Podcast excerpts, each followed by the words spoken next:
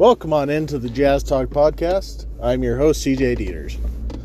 Now, today's episode, we're going to cover the last game for the Jazz against the Rockets. We'll talk about tonight's upcoming game against the Lakers, and then talk about what the Jazz need to be looking to improve upon while they have this week or so long break during the, the All Star break coming up here soon. Um, so, first off, Jazz came out firing and just absolutely dominated uh, their game Monday night against the Houston Rockets.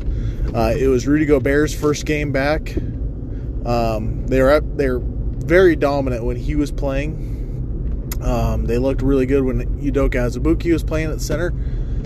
They weren't very good with Hassan in there, um, which is interesting. But overall, the team was a lot more energetic than what they've been. Um, oh, over the last few months or, or last month or so, um, they're a lot more energetic. Uh, they're a lot more ready to go on the defensive end. Um, really just fighting all throughout the game. They end up winning that game by, I think, 30 or 31, somewhere around there.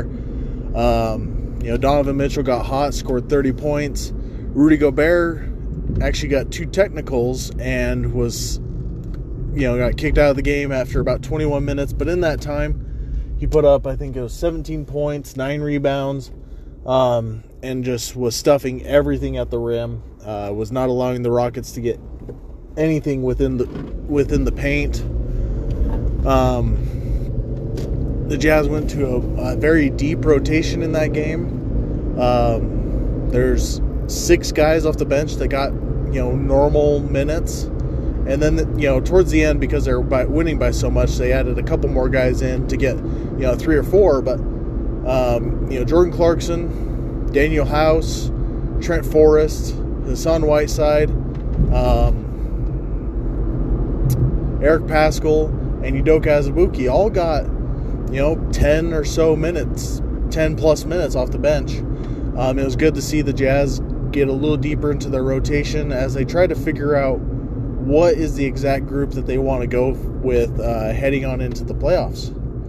Um, so, in all, a very good win for the Jazz. This is now six in a row for them. If they can win tonight against the Lakers, they'll give them seven wins in a row heading into the All Star break, and just give them you know all kinds of, mo- of momentum heading on into the break.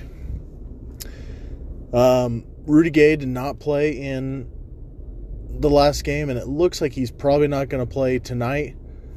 Um, which is okay. I mean, it'll give him, you know, the All Star break to to get healthy and get ready to go back. Um, so tonight the Jazz are playing against the Los Angeles Lakers. The Lakers have been kind of a dumpster fire all season. Now I know that they've had some trouble with injuries, but and with COVID and all that, but who hasn't? I mean, every team has. It's not really an excuse an excuse at this point. Um, Anthony Davis, he's been a good player this year, but he definitely hasn't been, you know, MVP candidate type player like he he usually is. Um, LeBron's been fantastic this year. Um,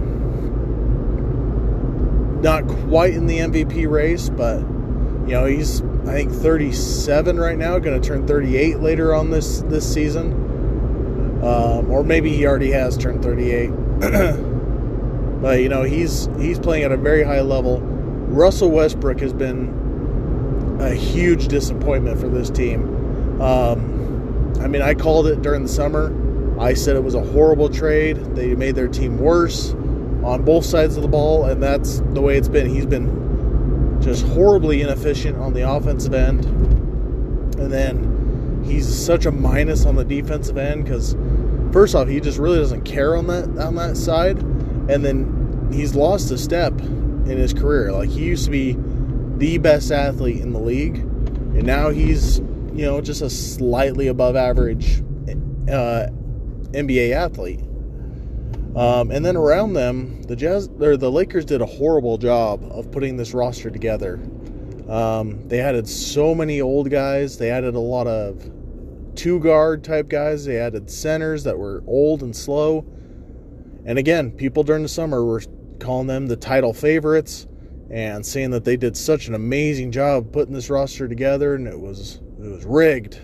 They put such there there's no way they could should have been allowed to put such a good team together and it if all the guys on their team were 5 years younger then yeah, yeah, it, it's it was an amazing roster that they put together, but you know, like DeAndre Jordan is not even a, a, viable backup center at this point in his career. Like he's probably close to retiring.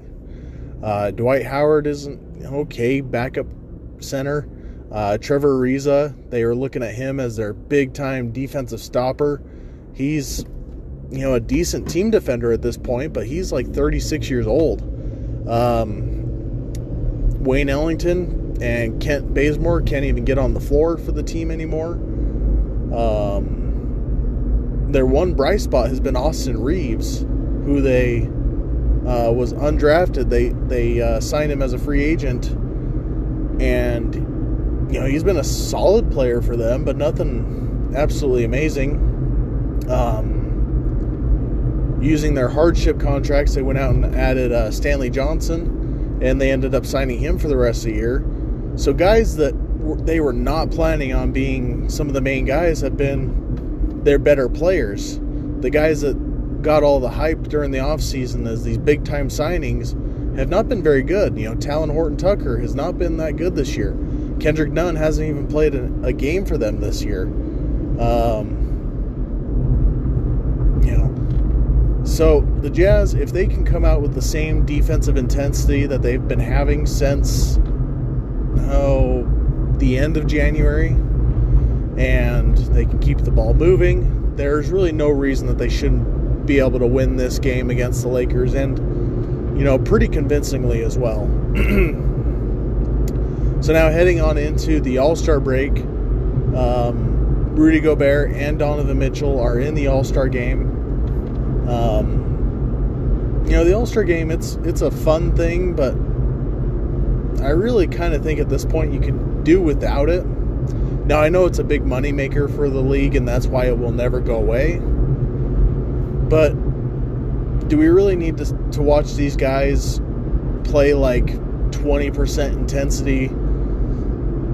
Um, you know, street ball type basketball I really don't think so. I, I think that you can do without the All Star game. But it is a big deal that Rudy Gobert and Donovan Mitchell have made it to their third All Star game now. Um, as far as like their overall resumes um, and their legacies, you know, you look at Rudy Gobert, he's a three time Defensive Player of the Year. He's made the all defensive team, I think, six or seven times now.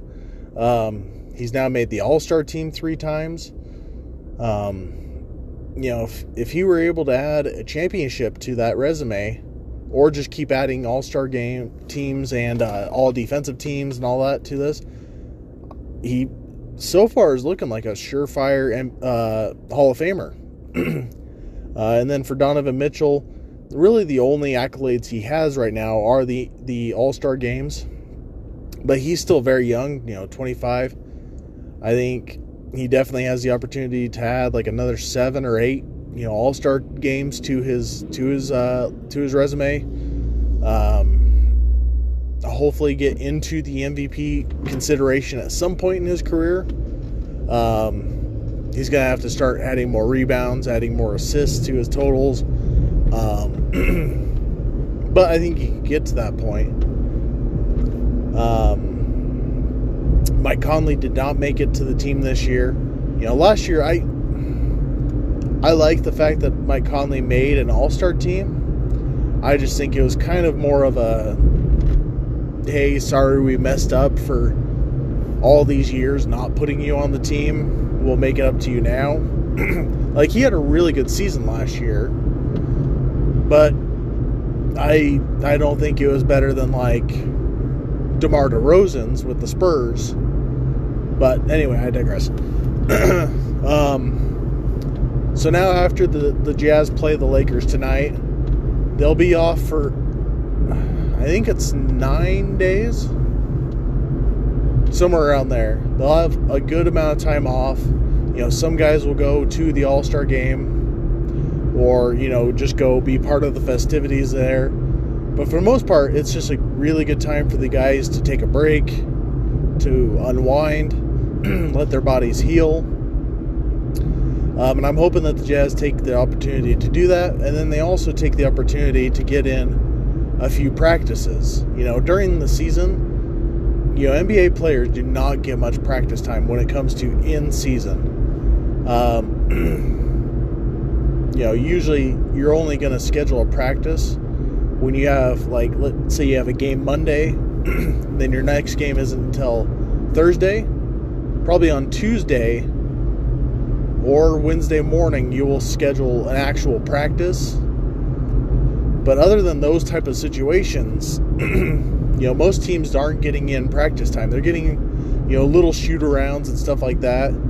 Uh, but this is a good opportunity for the Jazz to get in, you know, two or three really good practices really figure out what this group is, get Juan Hernangomez and uh, Nickeil Alexander Walker adjusted to their new teams, um, and really figure out what they're going to do with the rotation and with maybe adding any new offensive plays, adding new, new things to the defense, anything like that as they get closer to the uh, the playoffs.